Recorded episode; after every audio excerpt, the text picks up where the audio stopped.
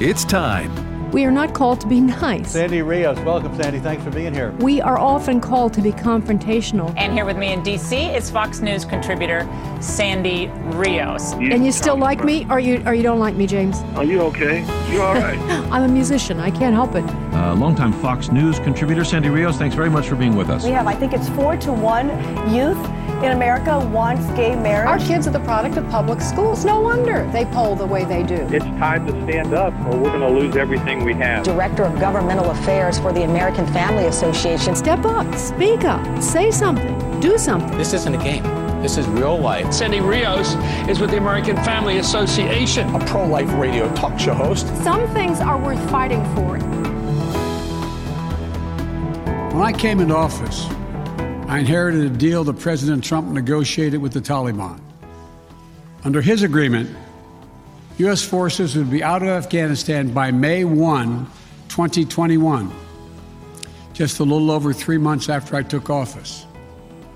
U.S. forces had already drawn down during the Trump administration from roughly 15,500 American forces to 2,500 troops in country.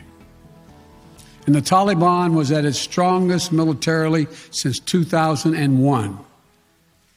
The choice I had to make as your president was either to follow through on that agreement or be prepared to go back to fighting the Taliban in the middle of the spring fighting season.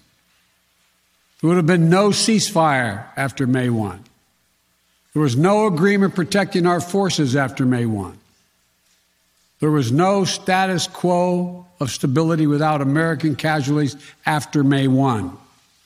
There was only a cold reality of either following through on the agreement to withdraw our forces or escalating the conflict and sending thousands more American troops back into combat in Afghanistan, lurching into the third decade of conflict. That was President Joe Biden 10 minutes late for his address yesterday. People were speculating, you know, why is he 10 minutes late? Uh, what are they doing? Are they medicating him? What are they doing? What's happening back there?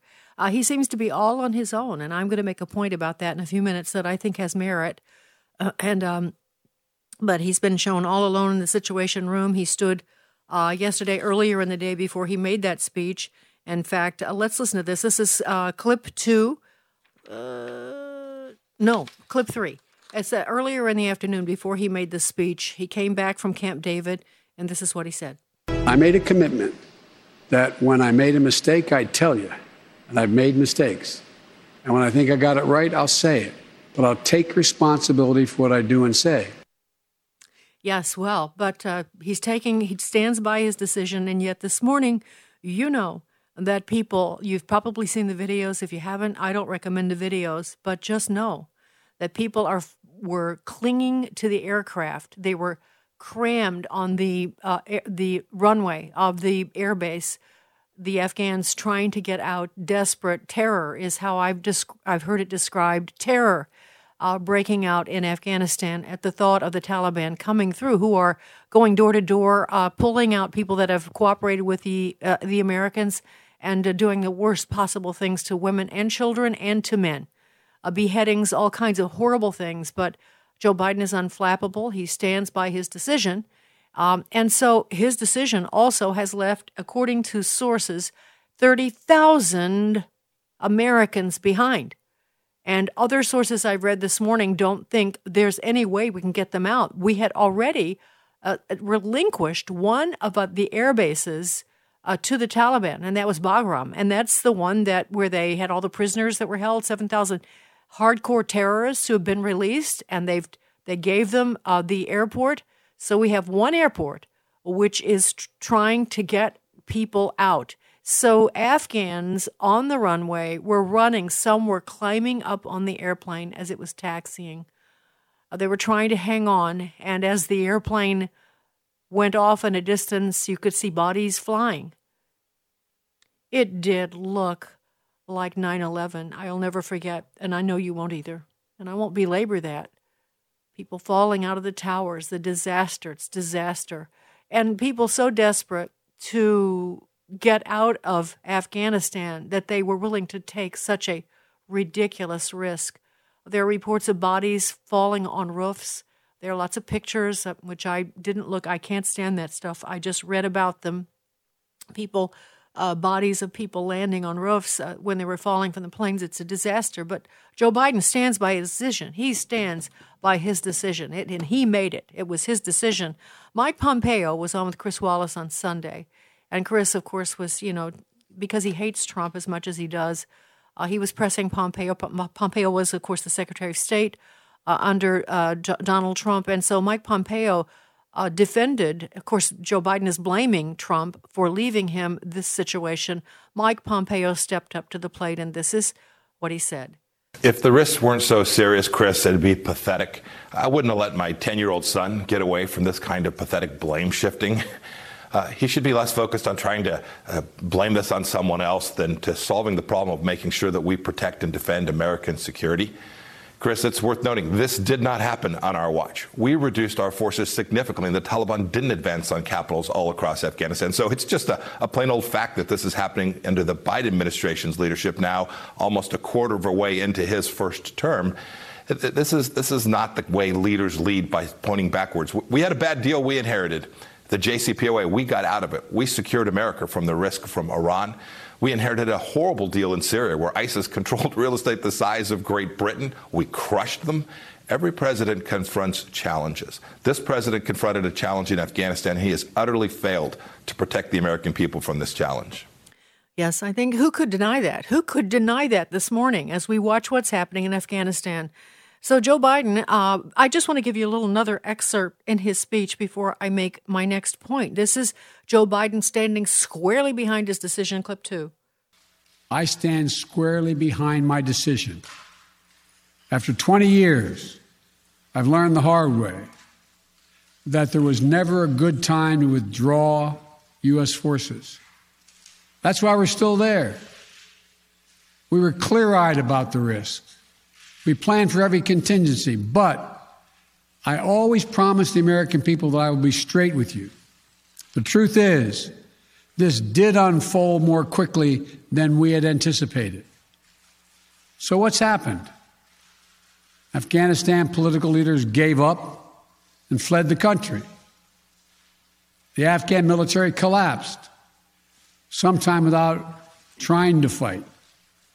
If anything, the developments of the past week reinforced that ending U.S. military involvement in Afghanistan now was the right decision. American troops cannot and should not be fighting in a war and dying in a war that Afghan forces are not willing to fight for themselves. All right, so I'm going to interrupt him. So it's the Afghan forces' fault. It's uh, President Trump's fault uh, and Biden stands firmly behind his decision. None of what's happening is his fault. And so Brian Williams interviewed, uh, I think, is a CIA operative. I don't know if he's current or former. His name is Matt Zeller. And I want you to hear their exchange after, directly after Biden's speech. Let's listen. So I'm curious to hear your reaction of this consequential speech by the American president. Didn't run from it. He owned it. He owned his decision. He owned the fact that, as he put it, the buck stops with him. I hope he gets to own their deaths too. I, I don't. I feel like I watched a different speech than the rest of you guys. I was appalled. There was such a profound, bold-faced lie in that speech. The idea that we planned for every contingency. I have been personally trying to tell this administration since it took office. I've been trying to tell our government for years that this was coming. We sent them plan after plan on how to evacuate these people. Nobody listened to us. They didn't plan for the evacuation of our Afghan wartime allies. They're trying to conduct it now at the 11th hour. The thing that they were most concerned about was the optics of a chaotic evacuation. Well, they got exactly what they were most concerned of by failing to do what was right when we could have done it. We had all the people and equipment in place to be able to save these people months ago, and we did nothing. I'm appalled that he thinks we only need to take 2,000 people. There's 86,000 people who are currently left behind in Afghanistan alone. We've identified all of them for the government. I have no idea why they, they, they, he claims that people don't want to leave Afghanistan. I have a list of 14,000 names right now of people who want to get out of Afghanistan. And the idea that the Afghan military should be blamed for this, Do you know how many casualties the Afghan military took in an average year? More than the United States did in 20. When you're not getting paid on a regular basis, when you're not getting fuel, when no one is supplying you with ammunition, and yet you're still showing up to the fight, how dare us for having to blame these people for not having the audacity to be able to survive a Taliban onslaught? No, no, no. What we need to be doing right now, and what I am appalled that the president didn't say, was we need to be talking about how we're going to get every single one of these people out. That was Brian Williams, and of course, his guest, uh, Matt Zeller. So on MSNBC, uh, Brian Williams was sorted out, and that was a good thing. But on CNN, across the, you know, uh, just really across the hall, because they in D.C. the the headquarters are very close to each other. That's actually not true. What I just said. Uh, CNN moved out, but um, CNN uh, featured one of their uh, anchors. Her Brianna Keilar is her is her name. Brianna is always, you know, um, she's certainly not on the right. She's on the left. She's a CNN reporter. And so this was very interesting. Uh, this is her uh, conversation with one of President Biden's uh, representatives on the on the east lawn of the White House. Clip six. Where where is the president? You know why why isn't he communicating fulsomely to the American people? The president has been deeply engaged in all of the policy conversations and in this situation as it evolves in real time. We have uh, met with the president and his entire national security team uh, daily and often multiple times a day. That's going to continue uh, again today. Uh, the president has spoken to this issue a number of times in, in recent weeks. He, he has not. He look, John, totally different story than a few weeks ago, right? I mean, why isn't he out there now? Kabul fell yesterday. Where is the president? Uh, I mean, again, uh, Brianna, the president has spoken to this extensively, and I expect that he will speak to it again soon. Soon, in the coming days, should we hear something from him today? Do you expect that? It seems like the moment demands that. I- am not going to get ahead of uh, uh both decision making and announcements on this. All I can say at this point is that we expect the president again to address uh, the American people on Afghanistan, and as soon as we have more to say about that, we will. All right, that was uh, National Security Deputy National Security Advisor Jonathan Finer. So he's advising the president on national security.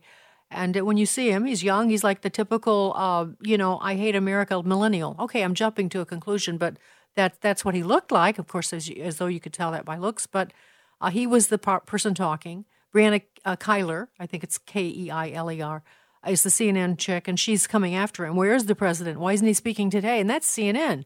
So how does that happen? And I, I think I have a theory about this. Why did Joe Biden, people have asked, appear by himself in that situation room and from Camp David, all by himself with a notepad? No one else at the table watching what was happening in Afghanistan? It was very strange, and people keep talking about that. And um, I have a theory. And the theory goes like this Whoever is behind the curtain pulling the levers wanted Joe Biden, wants Joe Biden to take responsibility for this. They're making it seem as though he made that decision all by himself, right? He says, I take full responsibility. They put him out there to make that speech. It was me, me, me. I made the decision, me, me, me. And of course, Joe Biden loves that because he's such a narcissist. So he's happy to say that. I sort of doubt he was the one who made that total decision. It's turned out to be a disaster, and now someone has to pay for that, right?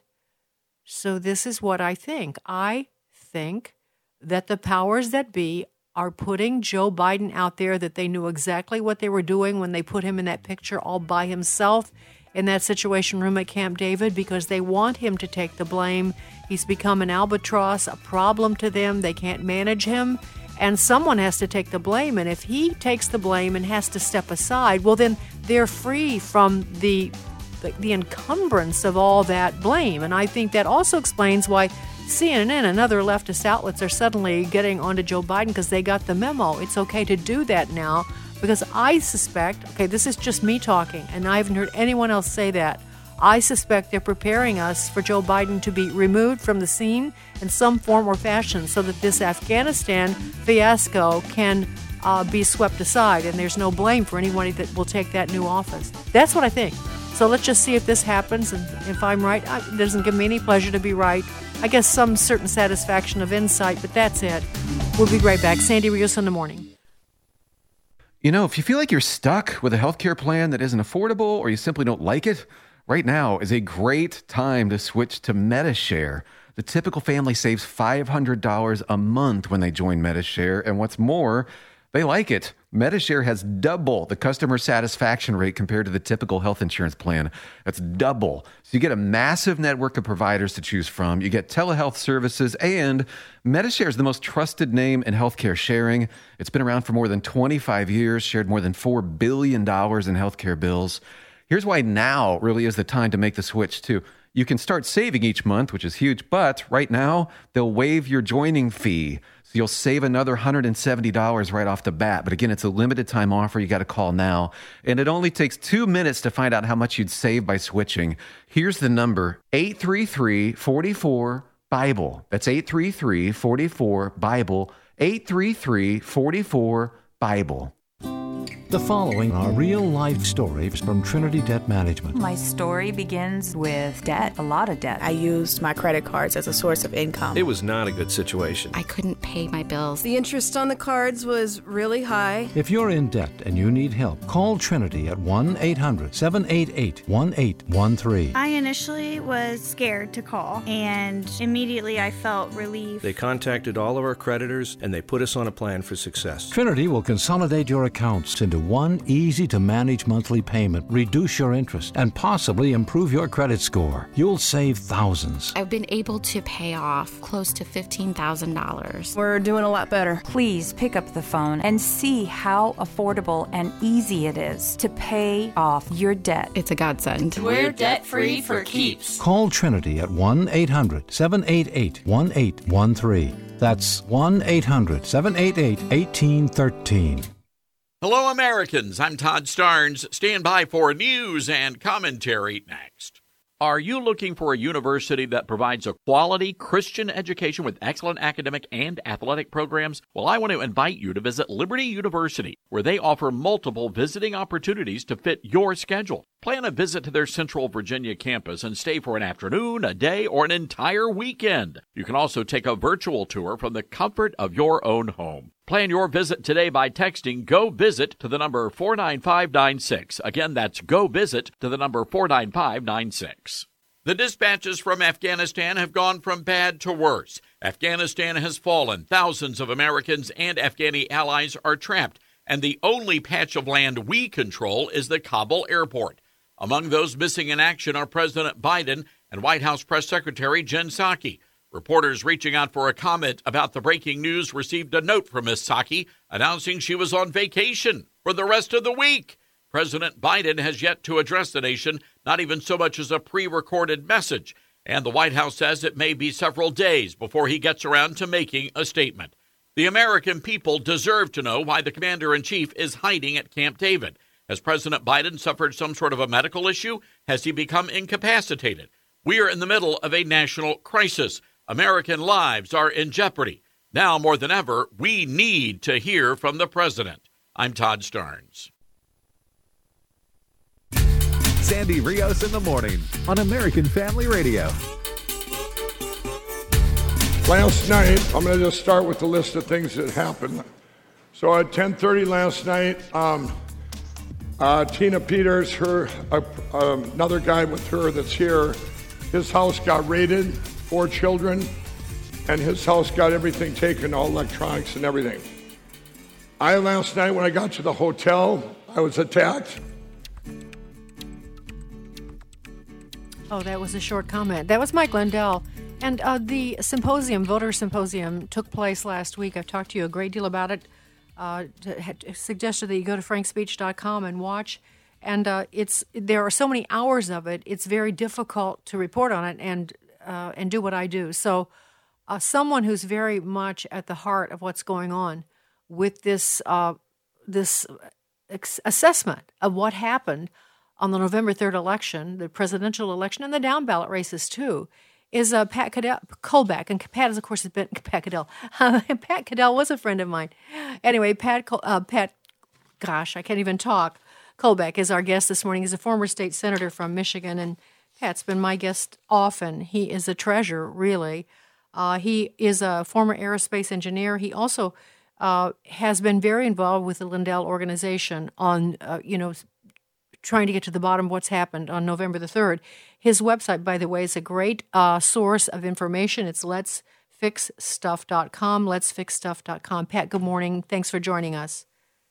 Oh, top of the morning to you. And by the way, for your listeners' benefit, you were trying to get a hold of me and, and wrap up everything that was going on last week, but it was a pretty fluid situation. And uh, to my apologies, we weren't, we weren't able to connect earlier. Oh no, that you know what, Pat. Uh, um, anybody watching that understood. I, I that you were right in the thick of that on the stage, and you guys were like, I don't know, did you broadcast twenty four hours a day? It sure seemed that way. How how many hours a day? No, it was pretty much from eight o'clock in the morning uh, Central Time to about eight o'clock, nine o'clock at night, and then then the rest would be looped and repeated afterwards. But uh, yeah.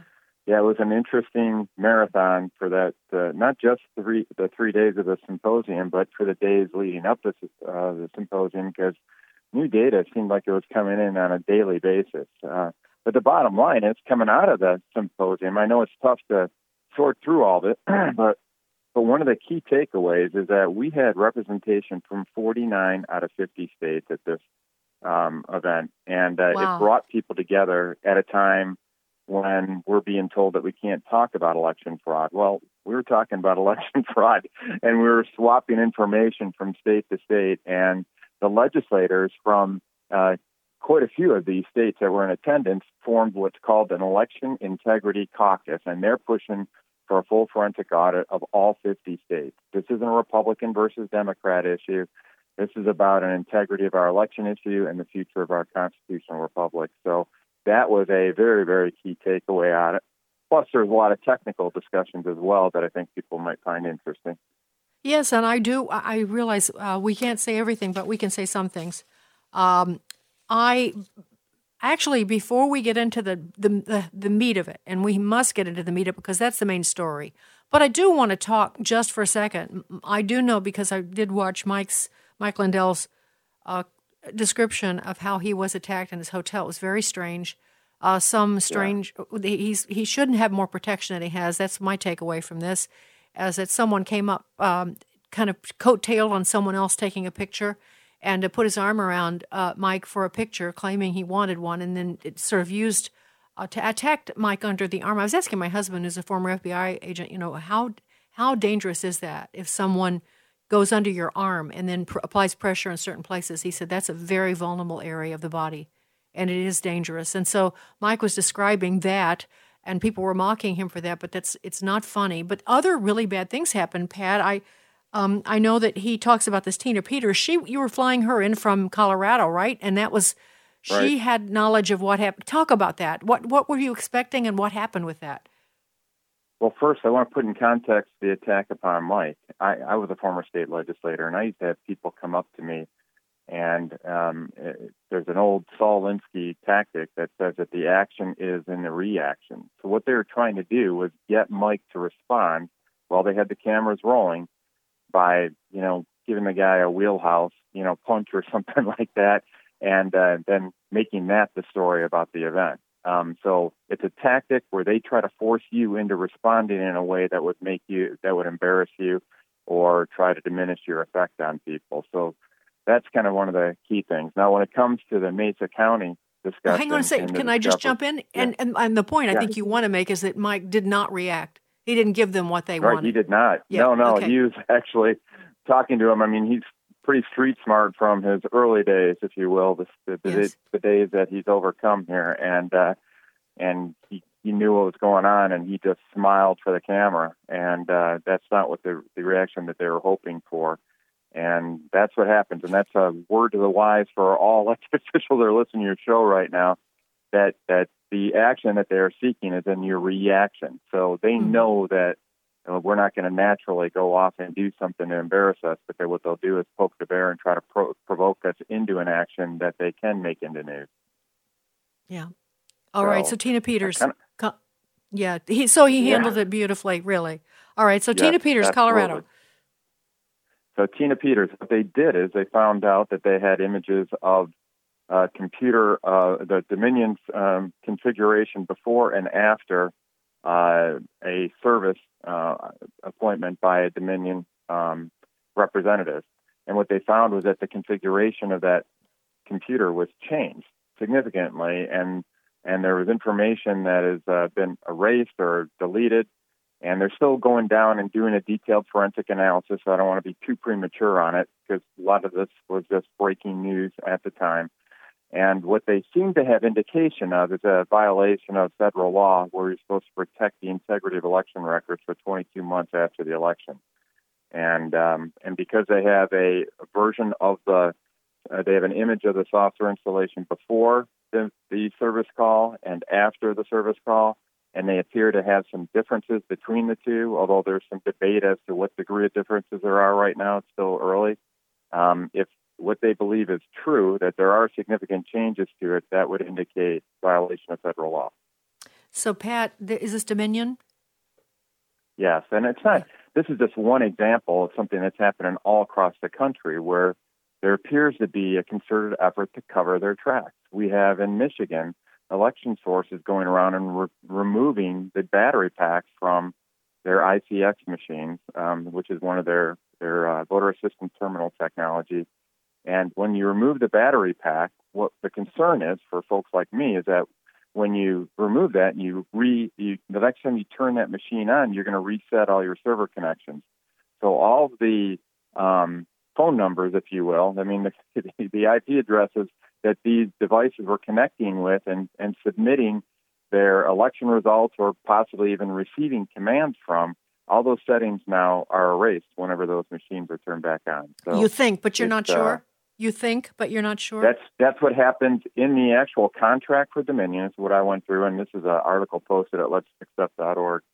I went through and looked at what happens when you re- when you power up your machine, and one of the things that's going to happen is you're going to be prompted for a reinitialization of your server settings. And when they, the other remarkable thing about that here in Michigan with these election stores, they they sent out a letter to the clerk saying we're going to perform preventative maintenance on your machines. Well, they actually have the preventative maintenance checklist in their contract, and it does not include removal of the batteries. Okay. Okay, so so that's in process too, trying to figure that out. So it's Dominion Absolutely. that Tina Peters yeah. was going to talk about. Now, Tina, is what happened with her home, her office? What happened as she got into the plane and started to come to the conference? Yeah, she her home was raided, so she's concerned about her safety. She doesn't know if she can go back home yet. I don't know what the details are since the event and what's happened with Tina. Actually, I'm sorry, I can't okay. fill in the blanks right. on that. Well, that's that's uh, that's the story right there. At least the the, the initial part of that, and so she's afraid, but she still gave her information. Yes, yeah, well, she was afraid. She was supported by a couple of her friends out at the uh-huh. event, and so she's got a good support network. But this is a case where there's very few clerks that are willing to go off and stand up because they're threatened with lawsuits. And whenever you go off and say, hey, this isn't correct, I want somebody to come in and look at these machines, this doesn't seem to be right. Every single time that happens, the clerk is threatened with lawsuit. We've had lots of clerks here in Michigan that were willing to go off and allow us to go off and do an analysis of their configuration on their machines, and they're ready to roll. And then 24 hours later, after they've talked to their attorneys, they say, sorry, we can't do that. And it turns out that all these contracts um, are centralized. The clerks have very little authority in it. They're all centralized around, in our case, the, the Michigan Secretary of State. And Dominion has full authority over what happens to these machines under these contracts. It's very uh, interesting. Uh, usually, you don't.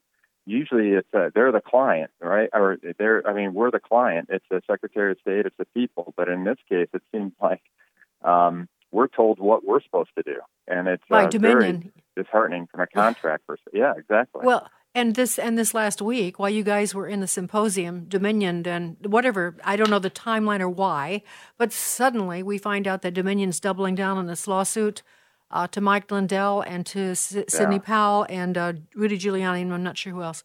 So, uh, so what was what's the response to that? Early on, Mike Lindell had said, "I welcome that." because the we'll finally get the information yeah. out in a, in a court of law. Is he still saying that?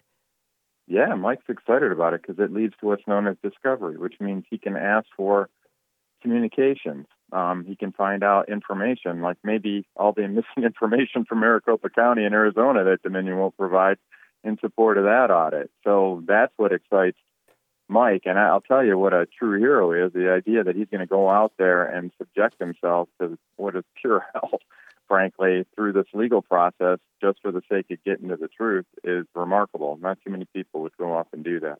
No, I no, I think the same thing, uh, Pat. I think this uh, just the risk he's taking with his own business.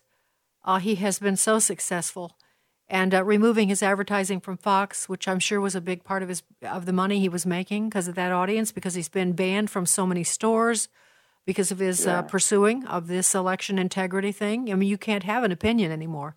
You can't, uh, you know, and he must be destroyed. I think that's pretty much the way they feel. And I do hope he's getting some security now uh, because uh, Yeah. they will destroy him if they can. And that takes me to you. Uh, because, um, well, let me just mention a couple of other things. Mike mentioned that some guy's house was raided with his children, and one of your guys had a heart attack, right? One of the guys presenting? Um, I don't recall anybody at the event having a heart attack. Well, the Um, night before, not not in not present there, but a guy who was going to present anyway. And then uh, makes me think of you also, Pat. Um, you talked about this is before the symposium about things that were Yeah. happening to you in the state of Michigan. You have been you've gone through a rough time yourself, right? Well, they threatened, you know, investigation from of me uh, for going out and talking to people about election fraud. Um, they've uh, accused me of being a grifter, so I responded with a little post. You can go to uh, exposeelectionfraud.com. Everybody can see every dime I've made on anything since uh, since July. So that's just simply not true. I mean, matter of fact, my wife and I have taken significant financial sacrifice to go off and do this because this is it. I mean, um, and so we're we realize that, this uh, election fraud is the issue of our time. There's there's no tomorrow if we don't go off and address what happened here. We believe that um, the election was stolen um, and uh, that the um, you know all the issues that we're having right now up in D.C. Uh, whether it's a um, president that uh, um, should be leading right now but is uh, hiding out at Camp David, whether or not it's um, whether or not we have the real Senate Majority Leader there because of everything that we've seen regarding these elections and who actually should have been elected to U.S. Senate across the country. Same thing with Congress. We may have an illegitimate uh, Speaker of the House. This is concerning because of all the policies that everybody is rightly upset about that are coming out of D.C. There's only one kerplunk stick that, if you pull it out, fixes every single one of those issues, and that is getting right with the 2020 election. Now, I know a lot of people are saying, can we do anything about that right now? Well, you know what? I didn't know we had a good path to getting a forensic audit here in Michigan up until a few months ago when one of our reps stood up with courage and introduced a bill to call for that. And then that led to a total of four reps being public in support. And you know what? That led to 10 reps discussing how we could go off and do that. And that led to a majority of the Republican caucus now being in favor of a forensic audit. So, you know, the um, we all remember what happened. We, you know, that's all it, all that God requires is for somebody to take that first step. And the waters part after you take the first step, not before. And and we just need people stepping up in courage, asserting, no, this is what needs to be done. Just because it hasn't been done before in the past doesn't mean it can't be done now. And I'll tell you, in this last election cycle, we've already had two revotes, one in Mississippi and one in New Jersey, because the judge determined that it was a fraudulent election. So um, I'm not going to say it's easy, but um, we do need um, righteousness to be pursued here. And and if we give up on that rule of law, we give up on the integrity of our election, we give up on America. And I. I, for one, am not willing to go down that path. Yeah, me either, Pat. So, uh, can you hang on for another segment with me? Absolutely. You probably can't say. You probably don't want to say no because even if you had to go, you probably wouldn't want to go because you weren't able to join me last week. no, but I, I want you to be free uh, of your own free will. Join me for the next segment. But what I want to do, Pat, is to, I want to talk about uh, the other nuts and bolts. We, we've alluded to it, but let's talk about the content of the symposium and who was there. Uh, that's interesting too to me, the press. Uh, and I also want to point out, I've been talking about Afghanistan pillar to post. We understand that things are falling apart. We also understand we're in grave danger. And we're in, in grave danger for a reason, and that's because of the election on November 3rd. So this never could have been more relevant than it is today. Sandy Rios in the morning, AFR Talk. In his image, delighting in God's plan for gender and sexuality. I loved it. I loved how biblically sound it was, all the scripture to back it up. The testimonies were very powerful. If it's a prodigal child that has just run away, or one that's caught up in same sex attraction, there's hope in Jesus. In His Image is now available on DVD and can be purchased in bulk to pass out to friends and family. Order today by visiting afastore.net. Hi, this is Pastor Robert Morris. I'm often asked, How do I grow in my relationship with the Lord? How do I hear God? What is God's plan and purpose for me? I want to personally invite you to join me on Sunday mornings right here on AFR for worship and the Word. And we will discover the answer to these questions together. We'll explore the truths found in God's Word that will help you strengthen your faith and develop a more intimate relationship with Him. Everyone who practices sin also practices lawlessness, and sin is lawlessness. My name is Abraham Hamilton III, and this is the Hamilton Minute. Police chiefs and sheriffs for police departments in America's largest cities released a study titled Report on the 2020 Protests and Civil Unrest through the Major Cities Chiefs Association Intelligence Commanders Group. The study revealed that 90% of these departments discovered protests in their jurisdictions were agitated by people who traveled there from out of state. They reported all across the country, protesters seemed to coordinate their movements and actions as if the violence and tactics were pre planned. The chiefs also reported that many protesters were paid to agitate. The study was released in October 2020. Why isn't this national news? Listen each weekday from 5 to 6 p.m. Central for the Hamilton Corner with Abraham Hamilton III, public policy analyst for the American Family Association. When an unplanned pregnancy happens to a mom in crisis, preborn clinics are there. I was extremely scared. The father did not want the child, and he had made me choose him or the baby. This mother chose life after meeting with preborn counselors and seeing her baby on ultrasound. I just felt so blessed and the hand of God on me so strong. And I knew then on I was going to serve God and I was going to keep this child and I was going to love him just like God loved me so unconditionally. Preborn Centers met this mom in her darkest hour, helping her to choose not only life for her baby, but life in Jesus. He was our little miracle child. God's timing was impeccable. Preborn clinics are the largest providers of free ultrasounds in America, introducing moms to their preborn babies and helping them choose life. To find out more, visit preborn.com or dial pound 250 and say the keyword baby. This is Frank Gaffney with the Secure Freedom Minute.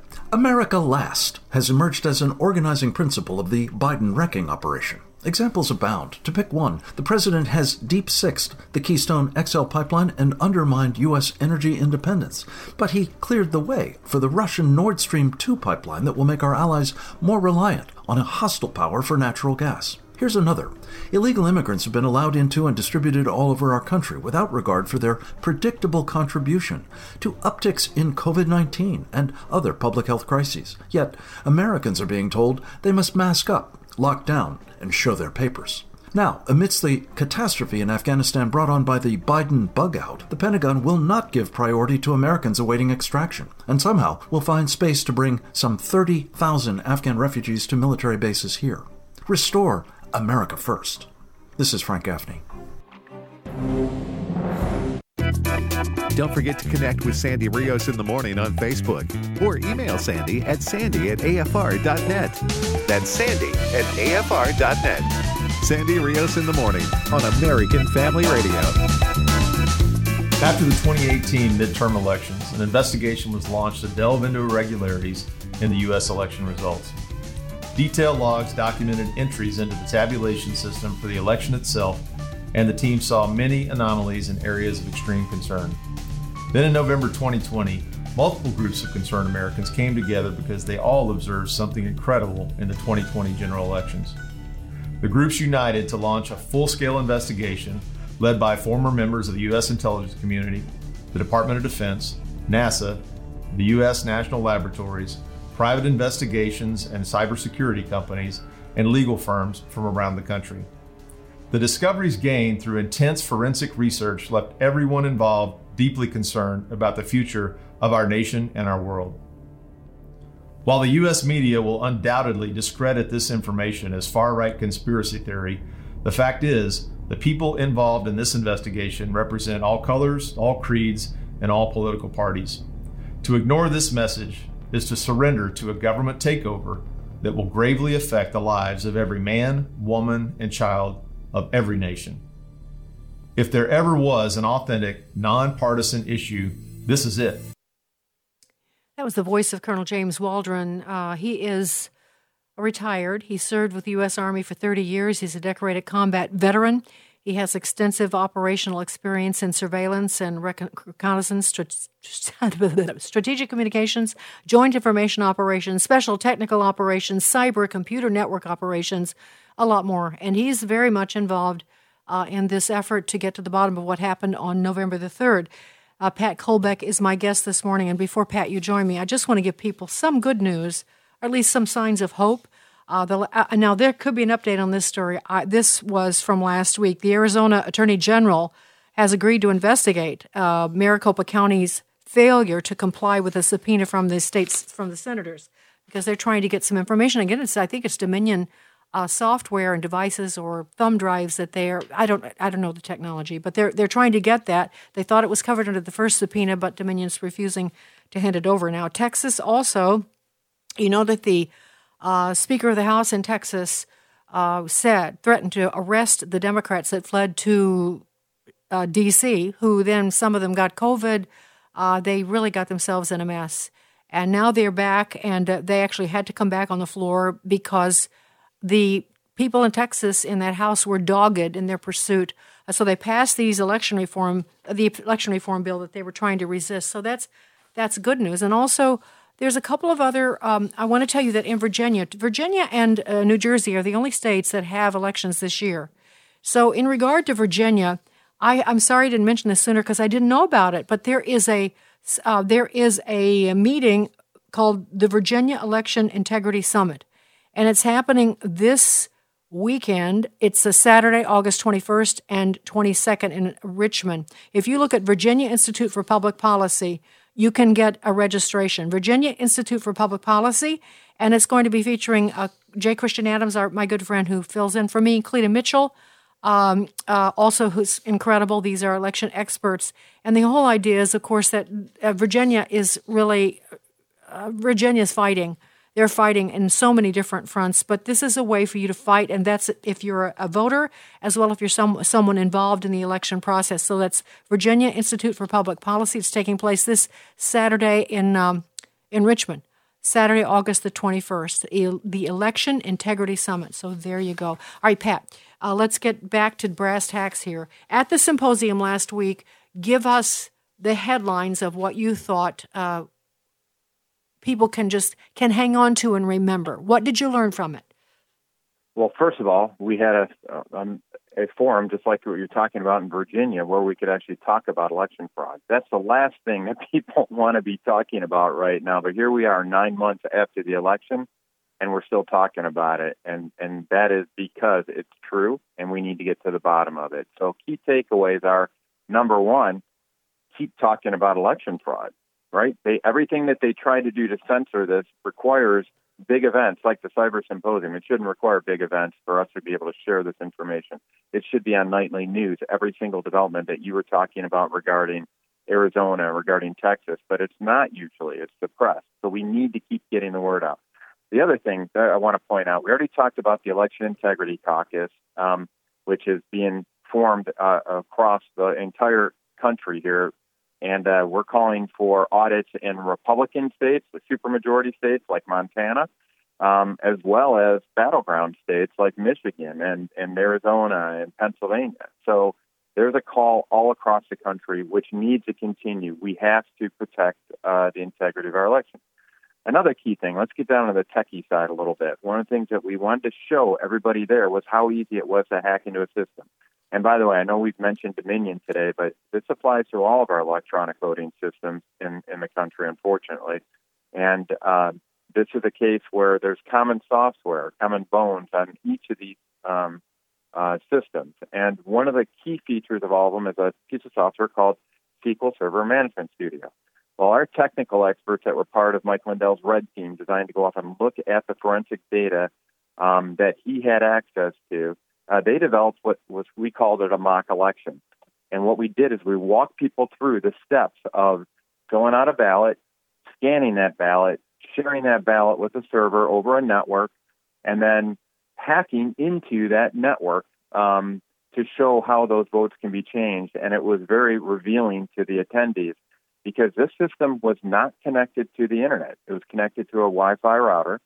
And what I challenged people to do at the event was go ahead. Yeah, uh, here's the name of our, I mean, all you have to do is call up your cell phone, look for Wi Fi networks. The network that we have this on is called, um, it was uh, Minion uh, Wireless, I think it was called. And I said, we challenge you to hack into this system. And you know, it wasn't uh, 10 minutes later that I got up at the podium and announced that it indeed was hacked in. They changed the administrative password on the router. They um, uh, took down our voting system, and uh, we had to reboot and reset everything. And that sent a chill over most of the folks in the audience on how easy it was to be done. We didn't stage this for somebody to we had somebody in the audience to go off and demonstrate it. This was just one of our attendees uh, who hacked into the system via his cell phone. He had a Samsung S8 Galaxy, and while we were doing the presentations, he hacked into that system, and uh, just and it just demonstrates how easy it is to corrupt these electronic voting systems. So, Pat, in terms of the presentations for the th- three days, I think three uh, long days. Yeah. Uh, did you focus all on the electronics, the voter machines, or were there other discussions of other kind of voter fraud? Well, I highlighted one of my presentations was on the big picture of how elections are supposed to work and how they are vulnerable. And I, my big focus was on the term chain of custody around election records. A lot of people just focus on the integrity of the ballots and doing recounts. I highlight why that's insufficient to determine whether or not you had integrity in your election. You have to look upstream as well, which means you have to look at the statewide voter registration files you need to look at the poll books, which are precinct specific extracts of those statewide voter registration files. And, uh, and that, then you have to look at what happens in those poll books. Those poll books are the gatekeepers for people that want to get a ballot and cast a vote. So if they break through that gate, um, which is uh, the, the poll workers use these poll books to be that gate, um, then uh, everything downstream is in question, including the vote tallies themselves. So what you'll notice in Arizona is uh, a prime example of this. What they announced a few weeks ago was that 74,000 uh, mail-in ballots were sent out or were were were were um, flagged as being cast in that election, but they have no record of them ever being sent out, which tells me that somebody didn't do any work, uh, the proper work in the poll book, or somebody was just stuffing the ballots into the ballot box. Um, to the tune of 74,000 votes. And I think the margin was around 10, uh, uh, the reported margin of victory for president was around 10,000 votes. So that is pretty significant. Um, and so um, that's one of the other things we wanted to highlight. Frankly, there's a lot of discussion around something called a PCAP. That stands for packet capture. And we demonstrated in our mock election what a PCAP actually was. It's a, it's a message traffic going back and forth um, between devices. And it highlights the importance of chain of custody um, that you can it's very easy to see when you're in physical space when i seal up a statement of votes in an envelope and put a put a uh, tape seal over the top and I, i'm pretty sure that that tape seal hasn't been opened when i receive it. I can check that physically. It's much more difficult to do an electronic voting system. And that's why all this information that they're asking for in Arizona regarding the routers is so important because we want to see that message traffic. Um, and so that chain of custody is one of the key takeaways I would recommend to everybody is that every data transfer that happens in elections should feature a check out and a check in for every single transfer. And that's what we're trying to track down in context of these forensic audits. And anybody who wants to block the um, discovery of that information um, more than likely is trying to hide something, and we can't let that happen. You know, Pat, that uh, I don't know if you missed this. You could have missed this this weekend. Actually, I'm frantically looking for it while you're talking, and so far haven't. But uh, an article came out last week about how they've uh, uncovered a meeting or a symposium, symposium Yeah. of the Podesta brothers, or at least uh, uh, Tony um, Podesta, not maybe Tony. Anyway, the one that was the uh, uh, campaign manager for Hillary, and uh, how they were meeting together, but to talk about potential voter fraud. Uh, that um, and they talked about ch- chain of custody. They talked about voting machines and how they were, Yeah. you know, how untrustworthy they were. It if it if the names were changed, it would probably describe a lot of what you guys talked about at the Lindell Symposium. Really? Absolutely, yeah. We had one of the experts in the HBO documentary Kill Chain, his name's Harri Hursti, in attendance at the conference, and he was stating all the things that we're stating about the vulnerabilities of electronic voting systems. And the documentary was released as early as or as late as uh, March 2020, and the election, of course, was in November 2020. There were no uh, modifications or improvements that were accomplished between that time period. Yet now Harri's on the t- side of the fence that says that there's no such thing as election fraud in this election. Well, Yeah. you know what? Um, that's that's kind of tough to believe. I mean, I, I I believe what he said in the Kill Chain documentary. I saw what was available, what was possible, and uh, I believe that happened in the November election. Yes, and I should explain that they were setting up a narrative uh, to. Uh, they said, remember, that Trump stole the election. That was a narrative that they started, and they were setting up their narrative to to deny him the legitimacy of his presidency. That was that's what that was Right. all about. So, Exactly. all right, so uh, I guess the obvious question, Pat, is what's next. I think you might have answered that. Uh, because, oh, oh, on one other practical question before we run out of time. My understanding is that uh, Mike brought, in, you know, he had asked a lot of press. It wasn't an open forum. And then I read that he Yeah. gave CNN front row seats. What I mean, what can you say about that? he brought in a lot of folks, and, and one of the, the key themes of this up front was we wanted people to be skeptical about the information shared.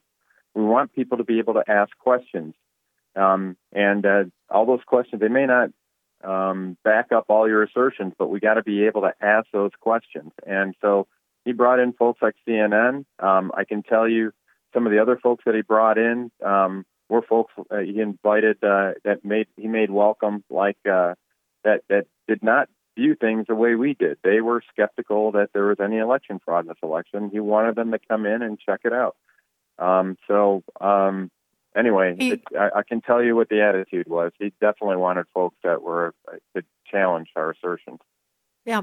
And he also offered a reward for anyone that could uh, present evidence to refute the findings that you guys presented.